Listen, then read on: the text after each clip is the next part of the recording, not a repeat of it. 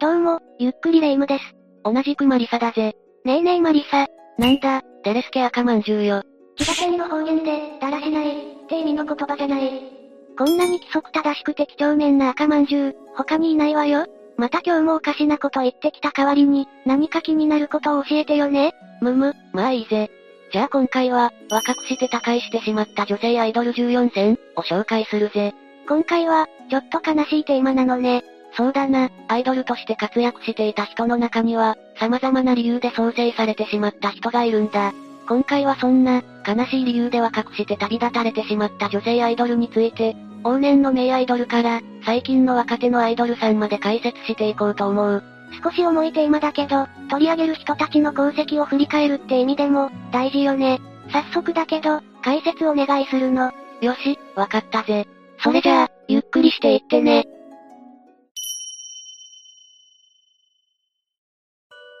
まずはじめに紹介するのは、岡田由紀子さんだ。昭和時代に大人気だった、伝説のアイドルさんよね。ああ、岡田由紀子さんは1984年26歳でデビューし、瞬く間に人気を博すぜ。1984年の新人賞を総なめにするなど、その人気ぶりは凄まじかったんだ。ポスト松田聖子と言われるほどで、将来を期待されていたのよね。すごく懐かしい。ああ、だが1986年4月8日のお昼12時過ぎ頃、悲劇が起きてしまう。彼女は突然、所属事務所のビル屋上から、自らの身を投げてしまったんだ。すぐに病院に運ばれたが、彼女は帰らぬ人となってしまった。去年18歳だったぜ。まだまだ若かったのに、デビューしてまだわずか2年ほどで仕事も順調だったでしょうに、なぜこんなことになってしまったのかしら？これは諸説あるが、岡田さんは中2の頃からすでに友人関係や親子関係、恋愛関係などで悩み、自らの命を、という、未遂を起こすことが何度かあったらしい。きっと、可愛いがゆえに周囲からの嫉妬などで、思い悩むことが多かったのかもな。アイドルとして人気を得たからこそ、彼女にしかわからない悩みがあったんでしょうね。彼女の人生最後の日となってしまった4月8日も、身を投げる前に自宅でガスを貯めるなどの行動を起こしていたんだ。通報を受けて関係者が保護士事務所に連れて行ったが、ティッシュを取ってくると言って付き人の元を離れて、そのままビルの屋上へ向かって行ったようだったぜ。遺書などもなく理由は不明のままだが、彼女の不法は大々的に報道され、世間も大きくショックを受けたな。確か、ゆっこシンドローム、と呼ばれ、後追いする若者も出てしまったのよね。そうなんだ。存命だったならば今でも芸能界で活躍していただろうに、残念で仕方ないぜ。次に紹介するのは、本田美奈子さんだぜ。1980年代に大活躍したアイドルであり、歌手だった方ね。ああ、本田美奈子さんは1967年7月生まれで、1985年に歌手としてデビューしたぜ。1986年のマリリンが大ヒットし、1990年代以降はミュージカル女優として活躍したんだ。デビュー時期はアイドルだったけど、その後は歌手、女優として有名になっていったって感じよね。ああ、そうだな。その後も順調にキャリアを重ねていた本田美奈子さんだが、実はその裏で、2004年頃から体調不良に悩まされていたらしいんだ。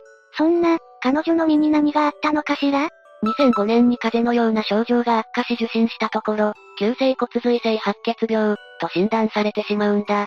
突然の発表で、当時はかなり驚いたしショックだったわよね。本田さんはすぐに入院し治療に専念することになり、ファンにも、きっと元気になって皆さんの元に帰る、とメッセージを送っていたんだ。しかし懸命な治療は残念ながら実らず、本田さんの病状は悪化してしまい、2005年11月6日に、38歳という若さでこの世を去ってしまったぜ。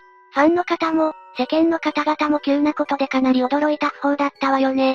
この年はちょうど本田さんのデビュー20周年で、新アルバムの作成を予定した中での出来事だったんだ。そんなの悲しすぎる。きっと無念で仕方なかったでしょうね。次に紹介するのは、河合和美さんだ。1980年代、90年代にグラビアアイドルや女優として活躍していた方よね。ああ、河合和美さんは1964年生まれで、高校生時代にスカウトされ芸能界デビューを果たすぜ。1982年に映画、セーラー服式場飼育、で主演を務め、ここからグラビアアイドルや女優として人気を博していくぜ。今見てもとても可愛くて、スタイルも抜群なのよね。デビュー映画のジャンルがセクシー系だったこともあり、彼女の活躍に対して批判的な人もいたが、彼女はそれを跳ねのけて、女優としての地位をしっかりと確立していったんだ。今風に言うと、厄介なアンチがいたってことよねネットのない時代からこんなことがあったのね。そんな河合和美さんだが、ある日突然の最後を迎えることとなるぜ。1997年5月9日の18時頃に、都内のマンションの屋上から自ら、という選択をしてしまったんだ。去年32歳だったぜ。まだお若いし、この当時も芸能人としても活躍していたでしょうに、何があったの？この時は1995年に交際が発覚した、当時ヤクルトに所属していた野球選手と変わらず交際していたそうだが、お相手が故障してしまい、治療に専念したいという意向から別れ話となったそうだ。それがもつれてしまい、このような最後となってしまったそうだよ。女優さんとしてもすごく活躍してた印象だっただけに、なおさらもったいないわね。そうだな。どうやら彼女はこれ以前にも何度か未遂騒動を起こしていたり、精神的にもかなり不安定だったそうだ。彼女はかなり長い間、デビュー時についた周囲からの印象に悩まされていたみたいだし、そういったこともこの選択に影響を及ぼしていたのかもしれないな。私的にはもっと女優として活躍する河合和美さんを見ていたかったから、残念で仕方ないわ。次に紹介するのは、堀江忍さんだぜ。大人気のグラビアアイドルだった人よね。ドラマやバラエティにもたくさん出演していたわ。ああ。堀江さんは1983年にデビューし、その美貌と明るいキャラクターで人気だった。しかし、わずか5年後の1988年、人気絶頂の中で23歳という若さでこの世を去ってしまったぜ。なぜそんな急に？一体何があったのかしら？堀江さんは不法から少し前の22歳の頃、激痩せしたと話題になっていた時期があったんだ。当初は過激なダイエットをしていて、それにより体調を崩してしまったことが原因ではと見られていたんだが、しかし実際には、激痩せの理由は病気によるものだったんだ。堀江さんはスキルス性胃がんにかかっており、卵巣にまで転移した末期状態だったらしい。ダイエットではなく病気が原因だったのね。当時の堀江さんは原因不明の腹痛と食欲不振を感じていて、都内の病院で診察を受けたところ、病状が分かったそうだ。しかし、両親や当時の事務所社長の意向により、本人には病名が伏せられていたそうだぜ。昔は本人に重い病気の告知をしないことも結構あったみたいね。堀江さんは回復してまたお仕事したかったでしょうに、かわいそうで仕方ないわ。次に紹介するのは、女優の神戸美幸さんだ。セーラームーンの舞台出身という印象が強い女優さんね。さすが、よく知っているな。神戸美幸さんは1984年5月7日生まれで、1999年にテレビ東京のオーディション番組から、夢っ子娘というアイドルグループの一員としてデビューするぜ。その後に約500名の中から、ミュージカル版のセーラームーンの主役、三代目月のうさぎ役に選ばれたんだ。映画、バトルロワイヤル2とか、ドラマの仮面ライダー響きとかにも出演されていたわよね。ああ、だが人気も順調だった2007年に神戸さんは、舞台、レ・ミゼラブル、を体調不良により降板してしまうんだ。この時23歳と、まだまだ若い中での体調不良だったのね。そうなんだ。その後は入退院を繰り返し療養するものの、2008年6月18日に、心不全により旅立たれてしまった。去年24歳と、本当に早すぎる最後だったぜ。残念でならないわね。調べてみたら彼女の最後や、生前に対しての良くない噂を目にしたんだけど、自丸説や、荒れた私生活を送っていた、という噂だな。どれも根も葉もない説で、デマだと結論付けられているぜ。そうなのね、デマでよかったわ。神戸さんが今はゆっくりと休めていることを願いたいわね。次に紹介するのは、松野里奈さんだ。私立恵比寿中学のメンバーとして活躍していたわよね。ああ、松野さんは1998年7月16日生まれで、ももクロの妹分であるアイドルグループ、エビ中のメンバーとして芸能界デビューを果たすぜ。グループでも高身長かつ清楚な顔立ちで高い人気を誇っていて、リナナンの愛称で愛されていたんだ。ほんと、顔もすごく小さくて、ものすごく可愛いのよね。そんな松野里奈さんだが、2017年2月8日に致死性不整脈という病気で、突然この世を去ってしまったんだ。この時松野さんは、まだ高校3年生の18歳だったんだ。本当に突然で早すぎる最後だったのよね。彼女の身に何があったの？不法の2日前に体調不良のためイベントを欠席、自宅療養したんだが、8日に容体が急変してしまったんだ。ご両親が松野さんの異変に気づき119番するも、すでに意識不明の状態でそのまま、ということだったそうだ。過去にも体調不良をブログで報告することがあったりと、体調面での不安が少しあったようなんだ。こんなに可愛くて未来がある人が、急にこの世を去ってしまうなんて、今もう元気だったならば25歳で、たくさんの活躍を見せてくれていただろうに、残念でならないな。本当よね。今は天国からエビ中メンバーの活躍を見守ってくれていることでしょうね。次に紹介するのは、アイドルや歌手として活躍した志賀まりこさんだ。とっても美人で可愛らしい方ね。ああ、志賀まりこさんは1969年生まれで子役時代から芸能活動をし、モノマネ歌グランプリの番組で八代亜紀さんや高田水江さんのモノマネを披露し注目を集めたんだ。その後は1985年に、魔法のプリンセス、ミンキーモモ、夢の中のロンド、という OVA 用の主題歌で歌手デビューを飾り、1986年にはアニメ、魔法のアイドルパステルユーミの主役声優と主題歌を担当し、さらに世間からの注目を集め人気を得たんだ。今で言う、歌もダンスもできるアイドル声優って感じの位置づけだったのかしら？そうだな。だが1988年4月に芸能活動と学業の両立問題に悩み、芸能界を引退してしまうんだ。そして大学進学を経た同年8月に、元から好きだったというアメリカ、カリフォルニア州の大学に留学を果たすんだ。学業にもとても熱心だったのね。だが留学を終えて間もなく、彼女を悲劇が襲うんだ。聞くのが怖いわ、一体何が起こったの？1989年11月23日、志賀さんは4人の友達と留学後の小旅行でアリゾナ州を訪れていたんだ。この時志賀さんが運転する車の前に、突然動物が飛び出してきてしまい、それを避けるために急ハンドルを切った影響で車体は横転、志賀さんは弾みで体ごと車外に投げ出されてしまったんだ。そ、そんな、それで、志賀さんたちはどうなってしまったの？友人4人はそれぞれ重軽傷を負ったものの、命に別状はなく助かったそうだ。しかし志賀さんは、全身打撲によりその場で息を引き取っていることが確認されたそうだぜ。去年19歳と、20歳の誕生日を迎える1ヶ月前の不法となってしまったんだ。実は志賀さんは10日後に日本への里帰りを予定していて、その矢先のアクシデントとなってしまったという。日本に帰って家族と会うことも、20歳の誕生日も迎えることもできなかったなんて、かわいそうすぎるわ。本当だよな。できたら元気な姿で日本に帰ってきて欲しかったぜ。次に紹介するのは、柳原ひろみさんだ。とても可愛い人ね、けどあまり見たことがないかも。どんな方だったの？ハロプロ所属のアイドルグループ、カントリー娘のメンバーだった人なんだ。北海道の農場で働きつつ、アイドル活動もするというコンセプトのグループで、里田舞さんが所属していたことでも有名だな。柳原さんは1979年生まれで、オーディションによって選ばれたグループの初期メンバーだったんだが、メジャーデビュー直前に、不慮の事故で命を落としてしまっているんだ。そんなことがあったのね。一体なぜ柳原さんは亡くなってしまったの ?1999 年7月16日17時頃、振り付けのレッスンを受けるために、柳原さんは自家用車でスタジオまで向かっていたんだ。メジャーデビューを1週間後に控え、練習にも力が入っていたようだが、何かの拍子にハンドル操作を誤ってしまい、車は蛇行。軌道修正しようとさらに急ハンドルを切ると、その勢いで車体は横転し、柳原さんの体は車外へ投げ出されてしまったんだ。この時、柳原さんは車の下敷きにされてしまったという。言葉で聞いただけで恐ろしくなってしまう光景ね。彼女はすぐに帯広救急救命センターに運ばれたが、19時10分にこの世を去られてしまったぜ。去年19歳と、本当に早すぎる最後だった。デビューを控えてワクワクしていただろうに、かわいそうすぎるわよ。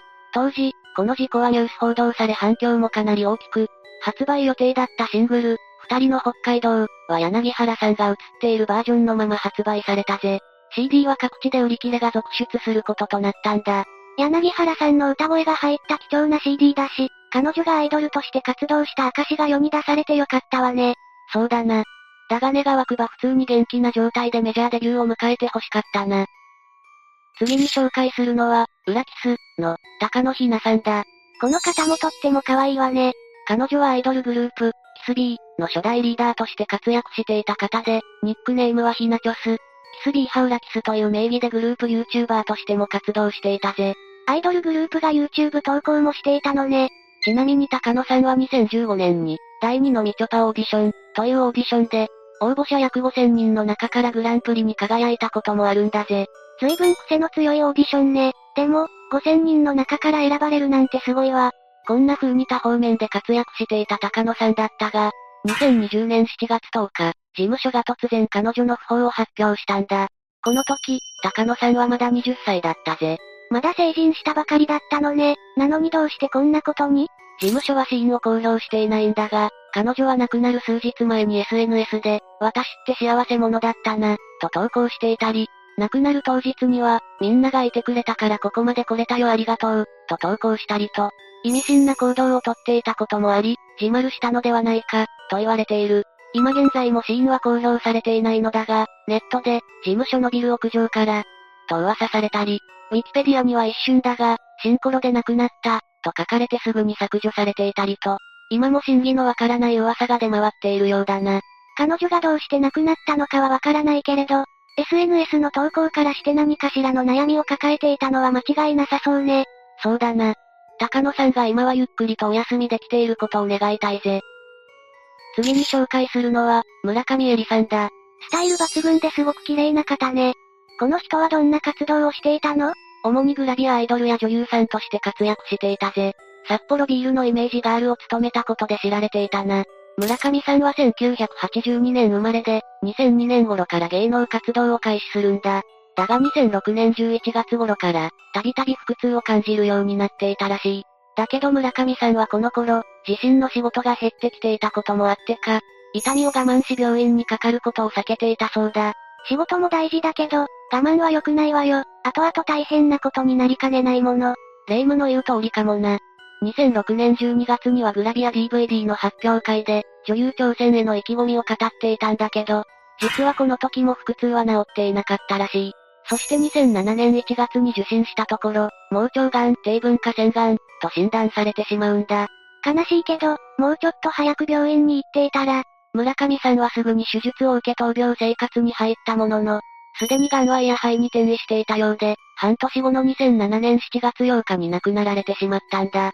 去年25歳と、早すぎる最後となってしまったぜ。これは本人もご家族も、やりきれなかったでしょうね。けどやっぱり、体調に異変を感じたら、早めに病院にかからなきゃダメね。そうだな。仕事は大事だが、健康や体はもっと大事だぜ。次に紹介するのは、女優、グラビアアイドルとして活躍された片瀬瑞希さんだ。ものすごくスタイル抜群で美人な方ね。ああ、片瀬瑞希さんは1996年生まれで、子役としての活動を経て、2014年にスカウトされ芸能界デビューを果たすぜ。2016年11月には、東京イルミナティというアイドルユニットの結成メンバーに選ばれ、2021年4月にはアイドルグループ、ゆるめるも、の研修生グループ、ピューピルも、にメンバーとして加入したぜ。いろんなグループで活躍していたのね。ああ、そんな片瀬さんだが、2023年3月21日に、26歳という若さでこの世を去ってしまわれたんだ。そ、そんな。片瀬さんの身に何があったの？原因については非公表となっているが、自分の意思で、という可能性が高いようだぜ。こんなに美人さんの身に、何が起きていたのかしら？関係者曰く、片瀬さんはもともと優しくて繊細な性格の持ち主で、精神的な不安感を抱え、何らかの通院もしていたようなんだ。さらにはネットストーカーによる付きまとい被害に遭っていたり、アンチからの誹謗中傷に、とても心を悩ませていたらしいな。本人はアイドルとして真面目に頑張っているだけなのに、かわいそうね。アンチやストーカーからの心ない対応のせいで、悲しい選択をしてしまったのかしら。その可能性は、完全には否定できないな。生前は大変なことも多かったかもだけど、今はゆっくりお休みできているといいわね。次に紹介するのは、七瀬ゆきのさんだ。とても可愛らしい雰囲気のお方ね。七瀬ゆきのさんは2003年生まれで、愛知県名古屋市を拠点に活動するアイドルグループ、ジェンクの一員だった方だ。彼女は17歳でグループ最年少メンバーで、2020年4月にグループ加入し、7月にステージデビューを飾るぜ。頑張ってる新加入の最年少メンバーは、アイドルファンとしてはなおさら推したくなっちゃうわね。そんな七瀬ゆきのさんだが、なんと加入からわずか約半年後にこの世を去ってしまったんだ。そんな、活動はこれからだったでしょうに、何があったの ?2020 年10月17日、不慮の事故により意識不明の状態で救急搬送され、集中治療室に入るも、当日の夜に帰らぬ人となってしまったらしい。去年17歳だったぜ。悲しいわ。でも、不慮の事故ってどういうことかしら？残念ながら、事故の原因というのは一切公表されていないようなんだ。ただ、七瀬ゆきのさんのツイッターによると、17日当日は名古屋市の某所でのライブに彼女も参加していたようだから、このライブの後の夜に何らかの、不慮の事故、が起こってしまったのではないかと見られているぜ。そうなのね。なぜ詳細が発表されないままなのか、少し闇を感じてしまうわね。彼女の身に何が起きたのかは今ではわからないけど、さぞ無念だったでしょうね。次に紹介するのは、月野のあさんだ。この方もすごく可愛らしいわね。ああ、月野さんは、オルタナティブというアイドルグループに所属していたんだが、彼女もまた、かなり闇が深い状態で、2020年9月30日にわずか18歳という若さでこの世を去ってしまわれたんだ。なんでも、〇〇たちを許さない、という最後の手紙を残して、自らの手で人生を終わらせてしまったらしい。そんな、こんなに可愛らしい好みに何があったの？そのあたりを、順を追って解説していくぜ。月野さんは2002年2月生まれで、2018年5月から同年7月まで、オルタナティブというグループに在籍していたんだ。彼女は、ミス ID2018 という次世代のアイドルを発掘するオーディションで、賞を受賞した経歴もあるほど、注目されていた存在だったんだぜ。すごいわね。けど、グループ在籍期間は3ヶ月弱のみだったのね。ああ、理由は、学業専念、ということだったが、それ以外にも色々な理由がありだったりしたようだ。そこから彼女は名古屋にあるコンセプトカフェで働いていて、人気もかなり獲得していたらしい。しかし2020年9月30日、彼女はビルの上から、という選択を取りこの世を去ってしまったんだ。なんでそんなことに、きっと何か理由があったのよね？どうやら、度重なるセクハラ被害と、誹謗中傷が原因だったらしい。月野さんは勤務先のカフェオーナー A 氏からひどいセクハラ被害を継続的に受けていて、その関係者の B 氏からもひどい言動を受けていたみたいだ。受けている被害の実態を告白したツイートをしたところ、今度はアンチたちからの誹謗中傷が相次いだらしい。そこで彼女の心は折れてしまい、知人の一般女性と一緒に、という結末となってしまったぜ。こんなことになる前に、周りの人は彼女を助けてあげられなかったのかしら？ご家族や友人たちは、必死に彼女を守りケアしていたようだぜ。だが彼女的には職場の関係者や、警察関係などの大人は全く手を差し伸べてくれなかったらしい。この件は各メディアでも取り上げられて、大問題となったぜ。なんでこんなに若くて可愛い子が犠牲になってしまったのかしら。本当にやるせない事件ね。まったくだよな。ネットでの誹謗中傷や職場での職権乱用問題など、いろいろな闇があった出来事だと思うぜ。そうね、せめて今は月野ノアさんがゆっくりとお休みできているといいわね。最後に紹介するのは、カジキマグロさんだ。すごく可愛いし、おしゃれな雰囲気ね。ああ、カジキマグロさんは1997年生まれで、埼玉県出身の方だぜ。アイドルグループに所属していた経歴はないようで、単独で歌手、アイドルとして活動し、2019年のミス ID でサバイバル賞を受賞するなどして、一躍有名になったんだ。個人でアイドル活動して人気になるなんて、すごいわね。ああ、様々なイベントに出演したり、かなり精力的に活動していたようだぜ。そんなカジキマグロさんだが、2023年1月21日に突然この世を去ってしまったんだ。彼女の母親が、カジキマグロさんのツイッターアカウントにて、突然の出来事だった、と訃報を知らせたんだ。しかも、彼女が旅立った日は誕生日当日で、26歳を迎えてからすぐに他界されてしまったと。そんな、これはファンの方はもちろんだけど、ご家族は相当に悲しかったでしょうね。ああ、詳細は不明だが、自らの手で旅立ったようだから、余計に悲しいだろうな。彼女はなぜ、急にこんな行動に出てしまったのかしら？それが、残念ながら理由はわかっていないんだ。亡くなる前日には、普段通りのツイートをしていたようだしな。他人には打ち明けられない悩みがあって、心の許容量を超えてしまったのかしら？残念すぎるけど、今は天国でゆっくり過ごせていることを願いたいわね。ということで以上が、若くして他界してしまった女性アイドル14選、だったぜ。こんなにも多くの女性アイドルが、若くして他界されていたのね。皆さんご存命だったら今も活躍していたでしょうに、残念で仕方ないわ。そうだな、皆さんそれぞれ悲しい事情があってのことだが、本当に悔やまれるな。改めて、今回動画でご紹介した方々のご冥福をお祈りいたします。それじゃあ、今日の動画はここまでだ。動画への感想やご意見など、気軽にコメントしていってね。高評価ボタンポチッも、よかったらよろしくだぜ。最後までご視聴ありがとうございました。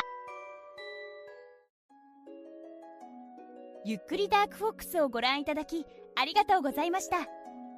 この他にも、おすすめの動画がたくさんあるので、ぜひご覧ください。それでは、またね。